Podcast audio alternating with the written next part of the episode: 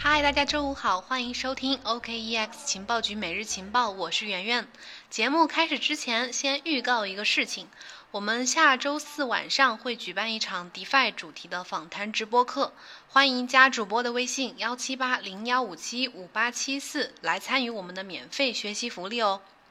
今天呢，依然按照每周的惯例，呃，带你们快速的把握近一周的行业动态，给你们解读一些重要的行业资讯。依然是从数字货币市场、行业声音、监管动态、区块链产业赋能、行业意识这几个角度来进行。首先给大家播报一下行情方面的信息。根据 OKEX 现货显示，截至到呃七月二十四日周五的下午十四点，比特币暂报是九千五百一十六点五美金，七日涨幅就是预计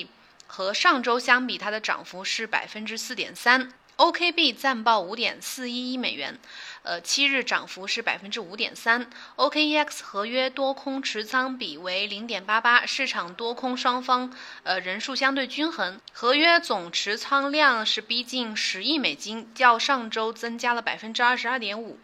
接下来说第一个模块就是数字货币市场，首先还是聚焦到我们这个灰度上面，根据灰度他们官方的 Twitter 发的消息，截至到七月二十三号。灰度公司的总管理规模达到了四十三亿美元，比特币信托基金交易价格是每份额十点四九美元，较昨日上升了百分之四点零七。以太坊信托基金交易价格是每份额九十七点一美元，和昨日相比呢，上升了百分之十三点三。灰度投资作为华尔街资本入局加密货币最重要的通道，目前管理着超过四十万个比特币，管理资金总量在六月底还只有四十亿美元，目前就已经涨到了超过了四十三亿美元。这其中有超过百分之八十五的资金是来自机构投资者，其中有多数的资金呢来自这个美国四零一和这个 IRA 的这个退休金账户。目前这两个退休金账户是全美。呃，整个美国职工管理的退休金超过一万五千亿美元，投资者通过这两个账户进行的投资赚到的利润和分红呢，不需要向国税局去缴税，但是在最后提取的时候呢，需要缴纳一个个人所得税。此外呢，在美国呢，这是唯一一个合规合法且不需要纳税的一个入金通道，这也是造成这个比特币信托基金和以太坊信托基金溢价非常高的原因之一。第二点就是关于比特币的这个网络吞吐量。七月二十三号，根据 AMB Crypto 的发呃文章显示，这个比特币的网络的经济吞吐量一直在上升。Glassnode 最新报告显示，呃，这个比特币网络目前每天的经济吞吐量是大概是二十一亿美元，是我们观察到啊，今年年初以来这个下降以来的一个巨大的回升的幅度。根据了解呢，这个指标呃通过交易次数和平均美元交易价格来衡量比特币的一个财务宽带。比特币网络日均成交二十一亿美元，意味着成交年成交额可以达到七千六百六十五亿美元。而美国的头号移动支付巨头 Paper，它的二零一二零二零年的第一季度的交易额也就是才一千九百零五点六七亿美金。预计它的全年营业额可以达到这个七千六百二十亿美元。这说明呢，比特币网络的支付转账能力呢已经超过了这个 Paper。这还是在比特币网络性能远远低于 Paper 的时候，而且它的线下的一个采用率远远比不上这个 Paper 的情况下。如果比特币网络性能提升，应用方便程度达到 Paper 这种情况呢，那可能之后的网络支付能力可能会达到目前的数倍，甚至是数十倍。第三点是关于这个 DeFi 的，DeFi 最近对这个以太坊的影响确实特别大啊。根据 Coinmetrics 的最新报告显示，对 DeFi 产品需求的突然猛增，继续推高了以太坊的交易费用。在过去的一周时间里面，以太坊的交易费上涨了百分之三十点三。根据欧科云链。呃，OKLink 的这个数据显示，七月二十二日，以太坊链上手续费总和达到了五千两百四十九点四五个四五枚以太坊。当天的 Gas 费均价是七十四点零三，破了近两年的历史新高。目前呢，以太坊的平均费用是接近零点四美元，也达到了二零一八年年中以来的最高水平。这个报告还显示呢，高额的这个高昂的交易费用通常就意味着对区块空间的一个高需求。并且为确保网络安全的矿工创造了更高的收入，但是交易费用的增加呢，也可能会使得网络使用的成本过高。随着以太坊网络利用率的不断上升，以太坊的链上手续费正在持续的走高。当前以太坊待确认交易笔数大概有一十四点九万笔。差不多达到了一十五万笔，达到了近期的新高。以太坊创始人 V 神呢，在当天也发推文对这件事情发表了评论。他说，目前这个交易费用收入已经接近了区块奖励的一半，这可能会威胁到以太坊的一个网络的安全性。针对费用市场的，呃提案呢，可能可以解决这个问题，比如这个之前的这个 EIP 一五五九这个提案。第四个方面是关于比特币的这个一个数据方面的消息。Glassnode 的数据显示，休眠的目前休眠的比特币数量达到了两年的一个高点，总共是七百四十万枚左右。目前还不清楚这些比特币是已经丢失了，还是说这些持有者。呃，就是一直拿着这些比特币没有动过，但是这两个方面其实都有看涨的迹象。如果这些比特币已经丢失的话，那么比特币的流通量就会减少，市面上的流通量，从而增加了它的稀缺性，可能会推动比特币的进一步上涨。另一方面，如果这些比特币是被长期持有、长期拿住，那么表明许多人是长期相信、信仰比特币的，也可能会将比特币推高到此前的高点，或者是更高的一个点位。第二个模块，我们来呃看看这个行业声音方面吧，就是一些行业大咖、国内外的大咖一些看法。首先，第一条是关于这个 Gemini 的联合创始人 Taylor Winklevoss，他最近的一个说法，他表示，美联储正在继续的为比特币的下一轮牛市奠定基础。呃，根据了解呢，美联储目前正在准备推出更多的经济刺激措施，来缓解经济的不景气。新冠疫情以来，美联储的资产负债表呃疯狂的增长，从疫情前的三万多亿，在短短的几个月时间增加到了七万多亿。纽约的联储前主席比尔·达德利，他估计在年底的时候，这个数字可能会超过十万亿美元。呃，这意味着什么呢？意味着美联储短短一年之内的。债务扩张规模啊，就可能远远超越近一百年的这个债务总和，可能还要多。这些超发的货币进入市场，在杠杆的作用之下呢，将会形成一个巨量的流通货币。在经济不景气的负面影响下，超发的货币除了推动资产价格上涨，这其中包括比特币这个资产。另外呢，可能还会加剧贫富差距，导致通货膨胀。虽然这极不利于社会的发展，但这也是一个既定的，已经是一个客观事实了。这里再给大家补充一点这个人物的信息啊，就是这个 Taylor Winklevoss，他是这个呃 Gemini 这个交易平台的联合创始人，他还有一个双胞胎兄弟叫 Cameron Winklevoss，他们两个一起曾经创办了这个 Gemini 交易平台。这个平台，呃，这个英文名字翻译过来是双子星的意思，所以他们也被简称称为是双子星兄弟。两个人都毕业于哈佛大学，以前还起诉过 Facebook 的 CEO 扎克伯格，窃取了他们的创意。他们，呃，也曾经早期的时候用大量的资产投资了加密货币，而且还用比特币买过太空船票，就是有挺多精彩的故事的。我在第二百五十四期节目里面详细讲了这对双胞胎兄弟的故事，大家可以感兴趣的话可以回头去听听，还是很精彩的。第二点就是这个呃，Blockstream 的 CEO 最近发表的对这个 DeFi 的看法。七月二十四日，Blockstream 的首席执行官 Adam Back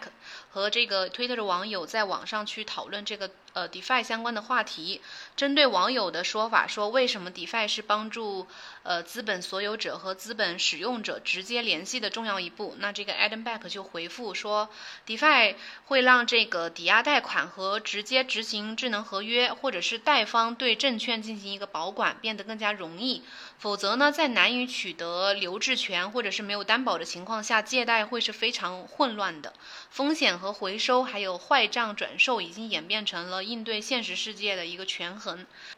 Adam Back 呢是哈希现金，也就是 Hashcash 的机制发明人。呃，比特币的 POW 机制灵感就来源于这个哈希现金，他也是中本聪在《比特币白皮书》中唯一致敬的一个加密科学家。后来呢，他和一位这个比特币核心开发者共同创建了闪电网络公司，就是这个 Blockstream。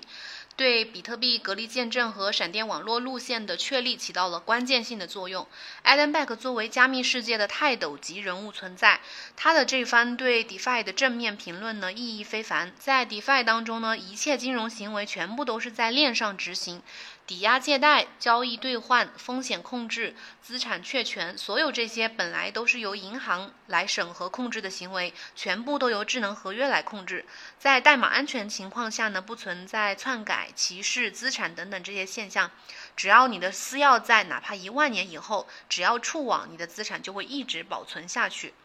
第四点呢，就是关于这个最近有一个消息，不知道大家大家听说没有？就是前 Coinbase 的这个首席法律顾问进入到了美国货币监理署来担任代理署长。那这个事件呢，就引起了这个摩根西创始人的一个呃看法。他对他评论说，就是这个事件可能会引起比特币会成为全球的呃未来全球的储备货币。这个摩根西创始人叫 Anthony Papliano，他在 YouTube 节目上面就对这件事情来发表评论，说这个。呃，这个前 Coin Coinbase 前首席法律顾问进入到美国的货币监理署来担任代理署长，会让这个银行托管加密货币获得监管批准。Papliano 还指出呢，这个就是这个法律顾问啊，Brooks 并没有对监管进行任何的修改，只是为银行业务托管加密货币提供了一个清晰的信息。他认为银行将建立托管服务，并且会收购加密货币公司。未来，加密货币公司还可能会尝试开发可以出售给银行的软件。他还认为，每一种货币呢都将数字化，这是未来的一个趋势。数字美元、数字日元、数字欧元、比特币、Libra 等等，以后的这些数字货币的竞争呢，可能不仅是处在技术层面，而是在货币政策层面。比特币具有优越的货币政策，将会成为全球的储备货币。就像比特币一百万美元的口号一样，比特币将成为全球储备货币，也会是个美好的愿景。第三个模块，我们来呃看一下这个监管方面的一些重要的消息。第一条是区块链的首部权威部门规范文件出炉。根据财联社七月二十二日的消息，央行下发了推动区块链技术规范应用的通知，以及区块链技术金融应用评估规则这两个文件。这是国内首次由最高权威机构颁发的区块链相关的规范文件。根据呃记者获得的文件显示呢，央行要求金融机构建立健全区块链技术应用风险防范机制，定期的开展外部的安全评估。推动区块链技术在金融领域的规范应用，开展区块链技术应用的备案工作，同时要求行业协会加强区块链技术金融应用行业自律管理，建立健全自律检查、信息共享等机制。这个文件具体涉及各类银行、还有证券股公司、呃基基金公司、期货公司、私募保险以及支付行业等等，包括涉及区块链技术的金融业务系统、科技产品都涵盖在里面。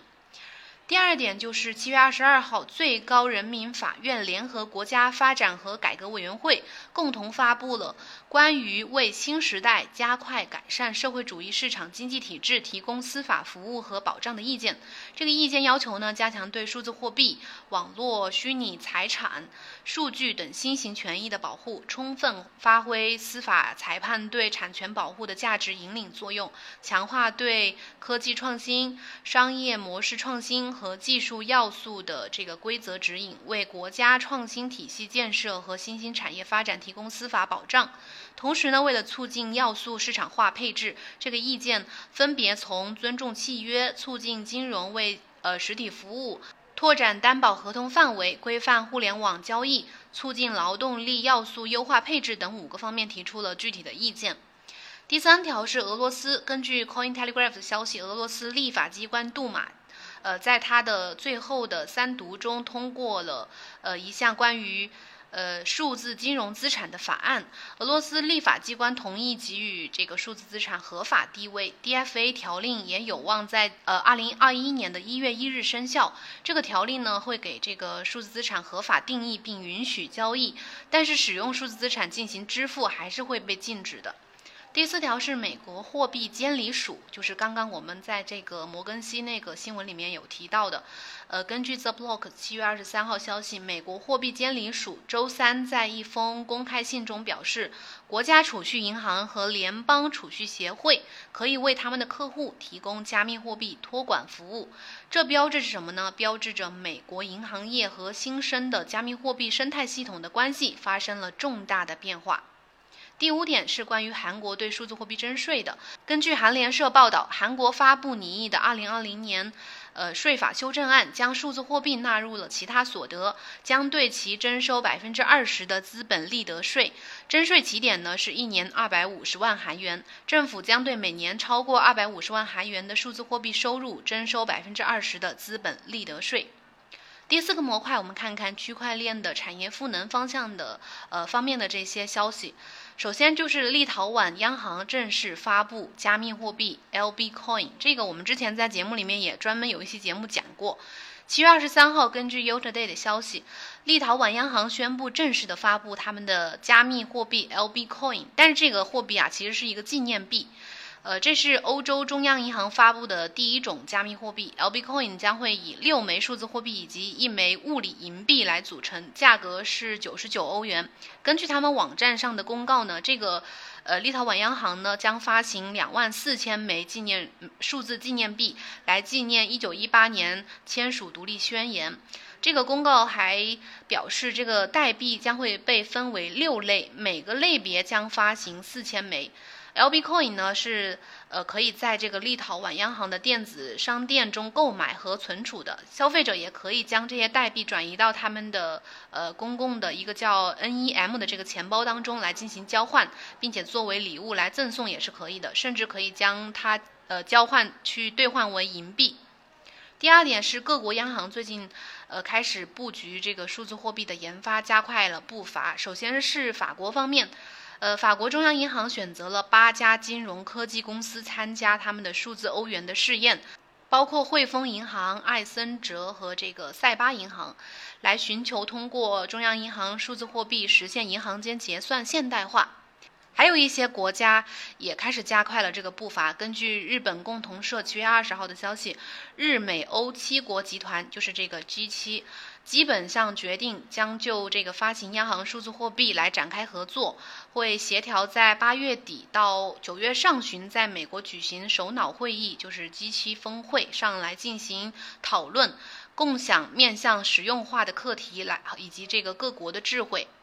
第三点就是关于这个呃首批区块链试点建设资格的一个消息。七月七日，证监会发布了关于原则同意北京、上海、江苏、浙江、深圳等五家区域性股权市场开展区块链建设工作的函。这个文件呢，就是同意了北京、上海、浙江、江苏、深圳等区域性股权呃市场参与区块链建设试点工作。呃，就此呢，北京市金融监管局表示，下一步呢将按照证监会的统一部署要求，会和相关的部门指导北京股权交易中心开展好区块链建设试点工作。